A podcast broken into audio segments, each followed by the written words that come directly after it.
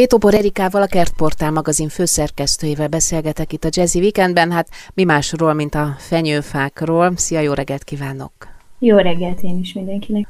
Most már lassan gondolni kell a karácsonyfa beszerzésére, főleg akkor, hogyha élő gyökeres fát szeretnénk, de amúgy is érdemes átgondolni egy-két dolgot. Mire figyeljünk vásárláskor?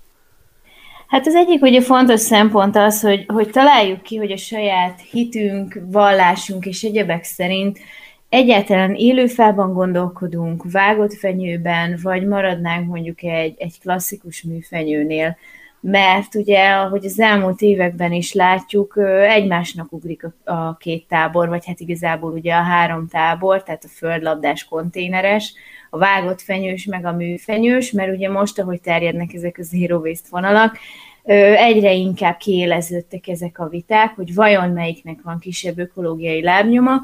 Hát a másik hogy a szempont meg az, hogyha ezt így kitaláltuk, akkor mindenképpen ugye legális helyről vegyük. Ez főleg akkor igaz, hogyha ugye vágott fenyőben gondolkodunk, mert ha nem kapunk róla nyugtát, számlát, egyebek, akkor azért mégiscsak nagyobb ökolábnyoma van és környezetromboló hatása, nem azért, mert hogy a nyugta hiánya ezt okozza, hanem azért nagyon fontos, hogy tényleg termelőtől vásároljuk, mert akkor az viszont tényleg egy, egy hivatalos gazdasági tevékenységként folytatott vágott fenyő értékesítés, ha lehet ezt ilyen szépen fogalmazni, és ezzel az esetek nagy többségében egyébként magyar családot is támogatunk. Hát a másik meg az, hogy ugye azt is el kell dönteni, hogy illatosat szeretnénk, aminél bevállaljuk, hogy egy kicsit jobban hullik, vagy azt mondjuk, hogy egészen január végéig, tehát akár nem is vízkeresztig legyen szép, és akkor majd mi azt a plusz illatot hozzá pótoljuk, akár illóolajokból, akár egyéb megoldásokkal, mert mindenkinek nyilván más az igénye. Én kifejezetten szeretem sepergetni a, a fenyőtüskét, mert az illat számomra egyébként sokkal mhm. fontosabb. Uh-huh. Te most a vágott fáról beszélsz, mert ugye a töves fának annak nincsen olyan intenzív illata, tudjuk, hogy a, a legegyszerűbb a lucfenyő ontja leginkább karácsonyi illatot, hangulatot. Igen, igen a luc meg a szerbluca az, ami, ami ugye a legklasszikusabb, Ezekből kapható amúgy a legszebb tömöttebb fa is, tehát hogyha egy normand fenyőhöz összehasonlítjuk, között a normandon jócskán átfújja a szél, meg hát nyilván illatban is. Viszont akár cserepesen, tehát konténeresen, akár földlabdásan, akár vágottan veszünk lucfenyőt, mindegyiknek más a, a kezelése, de van egy, egy nagyon jó kis közös pont. Akkor kezd el egy lucfenyő egyébként nagyon levelet hullatni, hogyha elkezd nagyon kiszáradni. Kiszáradni viszont ugyanúgy tud egy földlabdás, meg egy konténeres is, tehát ezt azért is szeretném így, így kihangsúlyozni, mert az egy hiú ábránt, hogy attól akkor az sokkal tovább fog megmaradni, mert ha a földlabdája kiszárad, a gyökerek kiszáradnak, akkor nem, hogy illata nem lesz, ugyanúgy hullani fog idővel. Tehát uh-huh. ezekre azért úgy érdemes odafigyelni, plusz párologtatás lehet. Hát ha valakinek van otthon diffúzora, akkor illóolajmentesen lehet alatta mondjuk naponta fél órát, hogy menjen párologtatni tiszta vízzel, és akkor viszont a fenyő is újra tud töltekezni ugye a leveleken keresztül. Meg gondolom a hőmérséklet sem mindegy, tehát ne a radiátor elé tegyük, akár vágott, akár élő. A vágott fákkal kapcsolatban említed a párologtatást, mit lehet még tenni érte, hogy minél tovább szép legyen? Lehet esetleg alulról valahogy, mint a vágott virágot is, hát vázába vízbe tesszük, nyilván ezt nehéz megoldani egy két méteres karácsonyfánál, kisebbnél talán egyszerűbb, nem tudom. Vannak rá megoldások, mert mi, mi is azért kísérletezgettünk akár gyerekkoromban, akár így felnőtt fejjel már, hogy ilyen nedves rongyot rá lehet egyébként a lábára tekerni, és akkor azt ugye be lehet vonni jutazsákkal, stb. Tehát, hogy vannak ilyen megoldások, de nyilván, hogyha mondjuk van egy ilyen kis kézi permetezőkénk, ez a, ez a klasszikus vasaláshoz használt fufuka, abban lehet tenni tisztított vizet, desztillált vizet, hát a csapvíz az megint egy olyan dolog, hogy ugye ott a klór miatt nem biztos, hogy a legokosabb, de mondjuk egy ilyen állotvizet, amivel mondjuk egy sima egyszerű lepkeorhidát szeretünk locsolgatni, azzal be lehet fújkálni akár a lomb közé. Nyilván akkor nem a papírdíszeket, meg, a, meg az égősort. A, égősort kell igen eltalálni, de, de lehet a környezetére, nyilván ki kell húzni az égősort, tehát azért ezt itt nagy felkiáltó jelekkel jelöljük meg, hogy valami baleset legyen belőle. Tehát nyilván nem lehet áram alatt, de lehet ám permetezni, és a leveleken ugyanúgy fel tud a nedvesség szívódni, tehát nem véletlenül a, a tájegység is, ahol magát ezeket a növényeket termék sokkal páradúsabb. Uh-huh. Illetve vannak olyan talpak is, amiben már van kis tartály, ahová lehet vizet is önteni. No de, beszéljünk most az élőfácskákról, és itt még fontosabb, hogy jól válasszunk. Mire figyeljünk, mi legyen gyanús, vagy mi az, ami bizalomgerjesztő? Hát, hogyha most konténeres fába gondolkodunk, nyilván egy földlabdásnál nehéz, mert ott ugye a földlabdát ugye be, bezárják ebbe a jutazsákba, és ott azt nem lehet megbontani, mert akkor ugye az egész földlabda sokszor szétesik. Tehát maradjunk inkább a konténeres fáknál, amennyire csak tudunk, már csak azért is, mert sokkal egyszerűbb vele bánni, akkor is, hogyha csak az erkélyre kell kiállítani ugye karácsony után.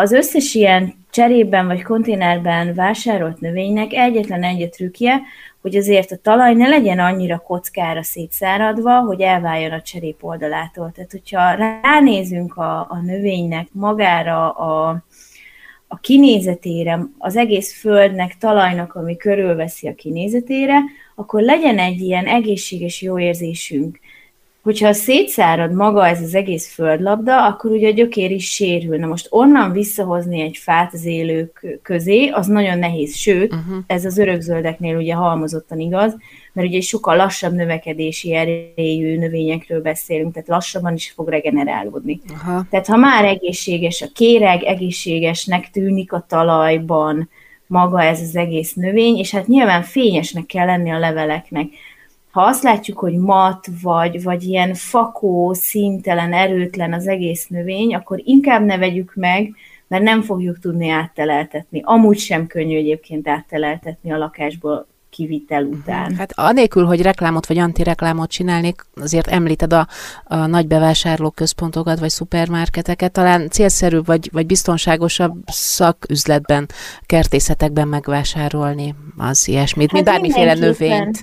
Hát én ugye telepvezetőként dolgoztam kertészetekben, igazán nagy kertészeti láncoknak voltam hosszabb ideig a telepvezetője, és azt kell, hogy mondjam, hogy ahol szakkertészet van, ott, ott nagyon sok esetben jön a hazai termelő akár kamion méretben, tehát itt nem csak kis izé, dobozos autóra kell gondolni, hanem kamion méretben, és az az előtte való nap pakolják fel, másnap szinte ott van, lepakolják, már a vevő orra előtt van. Na most ez, hogyha egy, egy olyan láncba megyünk be ilyenkor vásárolni, ahol, ahol maga a logisztikai idő sokkal hosszabb, mert teszem fel, Hollandiából jön a növény, vagy, vagy Olaszországból, vagy innen-onnan a világ más tájairól, akkor már élből nem egy friss növényt kapunk. Ez egyébként a vágottnál is így van, de ugye a konténeres ugyanez, csak pepitába, illetve a konténeresnél azért is fontos, hogy, hogy nézzük azt, hogy a, ugye van minden növénynek egy növény útlevele, ez egy ilyen sárga cetli szokott lenni, vagy fehér cetli ugye a növényeken,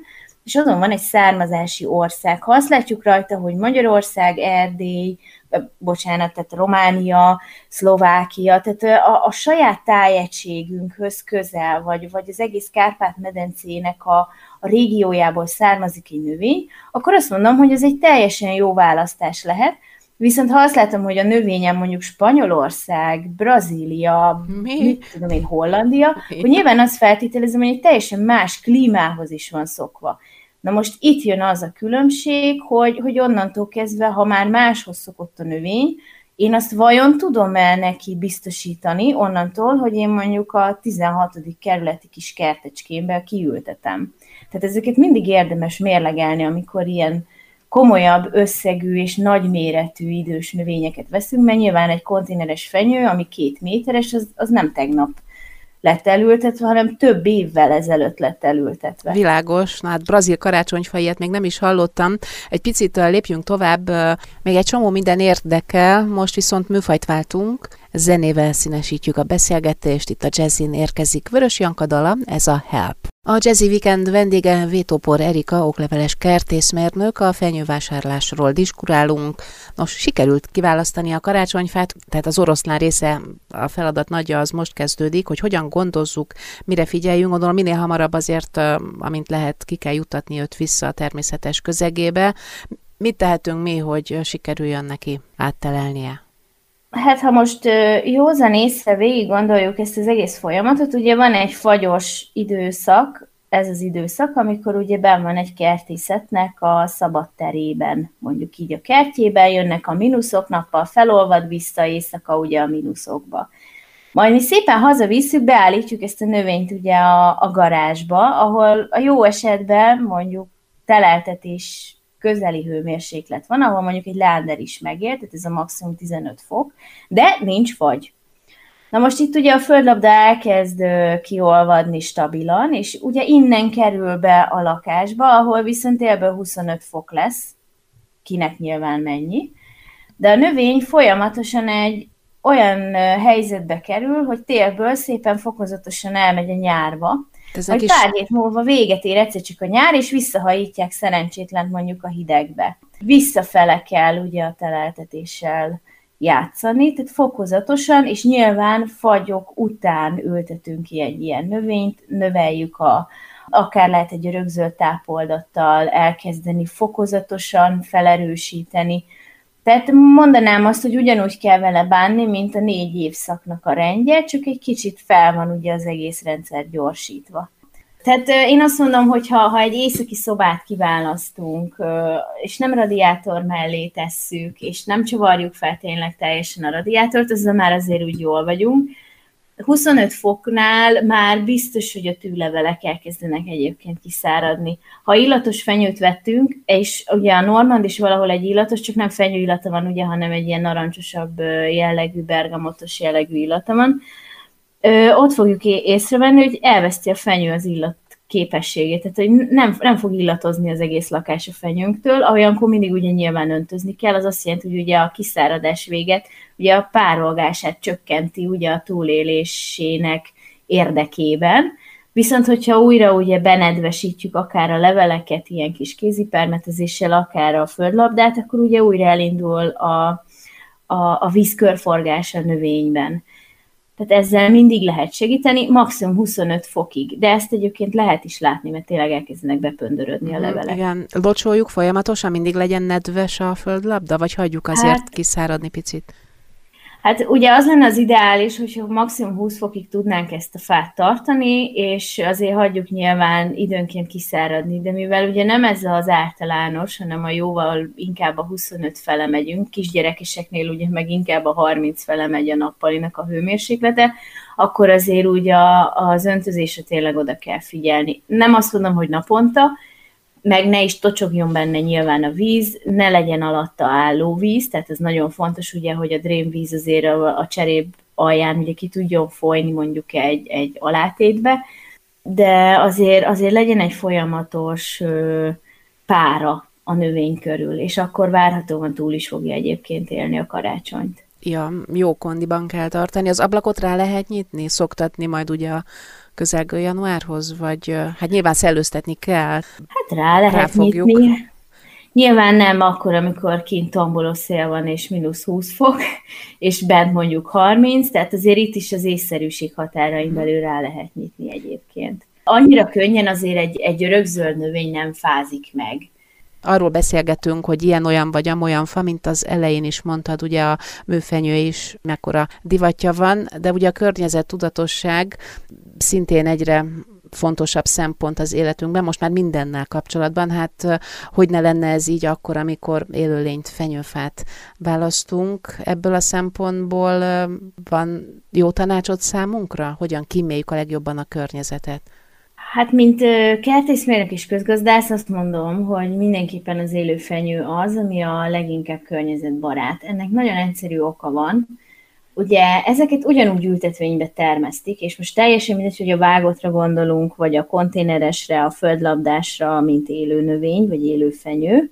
Ezek rendesen körbekerített ültetvények amit nagyon sok éven keresztül magyar, többnyire ugye magyar gazdálkodók művelnek, ápolgatnak, metszegetnek ahhoz, hogy abból gyönyörű karácsonyfának való növény legyen a végén.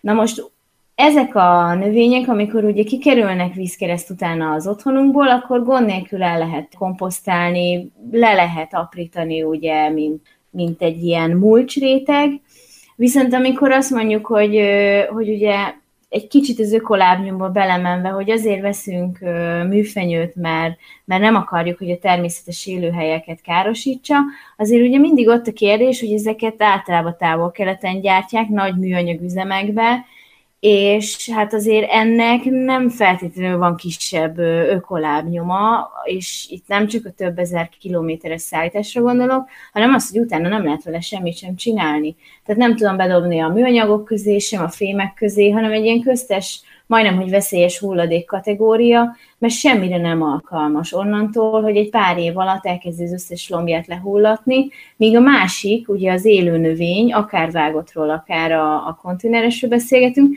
visszakerül teljes mértékben a körforgásba. És ez itt a lényeg benne, hogy nem termelünk vele szemetet, még akkor sem, hogyha kivágjuk. És ugye gazdaságilag még azt azért így fontos megjegyezni, hogy a vatkár, mint olyan, az egy igen komoly probléma ugye az élőnövény, főleg így a fenyők és akár a gyümölcsösök esetében is. Tehát ezek az ültetvények nagyon szigorúan körbe vannak kerítve, akár vadászkutyákkal járják rendszeresen, hogy se nyúl, se ősz, se pocok, se semmi ne tudja ugye a fákat károsítani. Tehát, hogy ne legyünk abban az illúzióba, hogy itt a drága cuki őzikéknek az élőhelyét romboljuk azzal, hogy vágott fenyőt veszünk. Eszembe jutott erről még valami, ugye amikor a szobában van az ilyen-olyan fenyő, akkor az bocsát ki magából nyilván az élő illóolajokat, és hogy ezzel szemben viszont a műanyag fenyő, de én azt gondolom, hogy például akár a bútoroknál is, hogyha most jön valami keleti cucc, amit kezelnek, hát nem éppen a legkörnyezetbarátabb módon, meg anyagokból, meg festék, meg ugye, hát, e, ugye ez, ez, ez, ez nem urbán legenda, hogy bemész egy kínai boltba. Hát erről tudnék mesélni. De, vagy ez elvadult ötlet, amit én most itt Ö, az a, baj, a fejemből? Hogy Na most biztos sokan emlékeznek, amikor gyerekkorunkban, tehát ezt azt jelenti, hogy minimum 25 éve, ezt nagyon fura így kimondani, és bementünk mondjuk egy kínai boltba, és mindennek ez a, ez a tankbenzin szaga Na volt. ezt folytottam az előbb magamba. Na most ezek azért úgy sok kérdést felvetnek, meg hát azért nyilván, amikor azt mondom, hogy, hogy nem használok műanyag cserepet, mert a mikroműanyagok miért, vajon miféle párolok ki, vagy mifélévé bomlik le egy műfenyő, tehát ugyanabba az önmagunk ostorozásába futunk bele, hogy nem használunk nejlonzacskót, de ott a műfenyő. Vagy műanyag fogkefe kontra műfenyő, semmivel nem jobb egyik sem a másiknál, annyi különbség, hogy legalább a fogkeféből várhatóan nem fog semmi kipárologni. Azért a műfenyőnél erre nem lennék olyan biztos. Hát igen, nyilván műanyag és műanyag között is vannak óriási különbségek. Épp most olvastam a mikroműanyagokról valami elrettentő hatástanulmányt. Most ez így hülye hangzik, de az baj, hogy nem, nem urbán legend, tehát a műanyagipar az valami elképesztő toxikus dolog ilyen szempontból, meg a festékipar, és hát ez Tehát legyünk óvatosak, és ezt is vegyük számításba, amikor döntünk, mert most még ugye döntés előtt állunk, és jó, ha mindenre gondolunk. Köszönöm szépen a beszélgetést, sok mindent megtudtunk, és akkor január elején találkozunk ismét Vétopor Erikával, okleveles kertészmérnökkel, a Kertportál magazin főszerkesztőjével beszélgettem. Köszönöm szépen!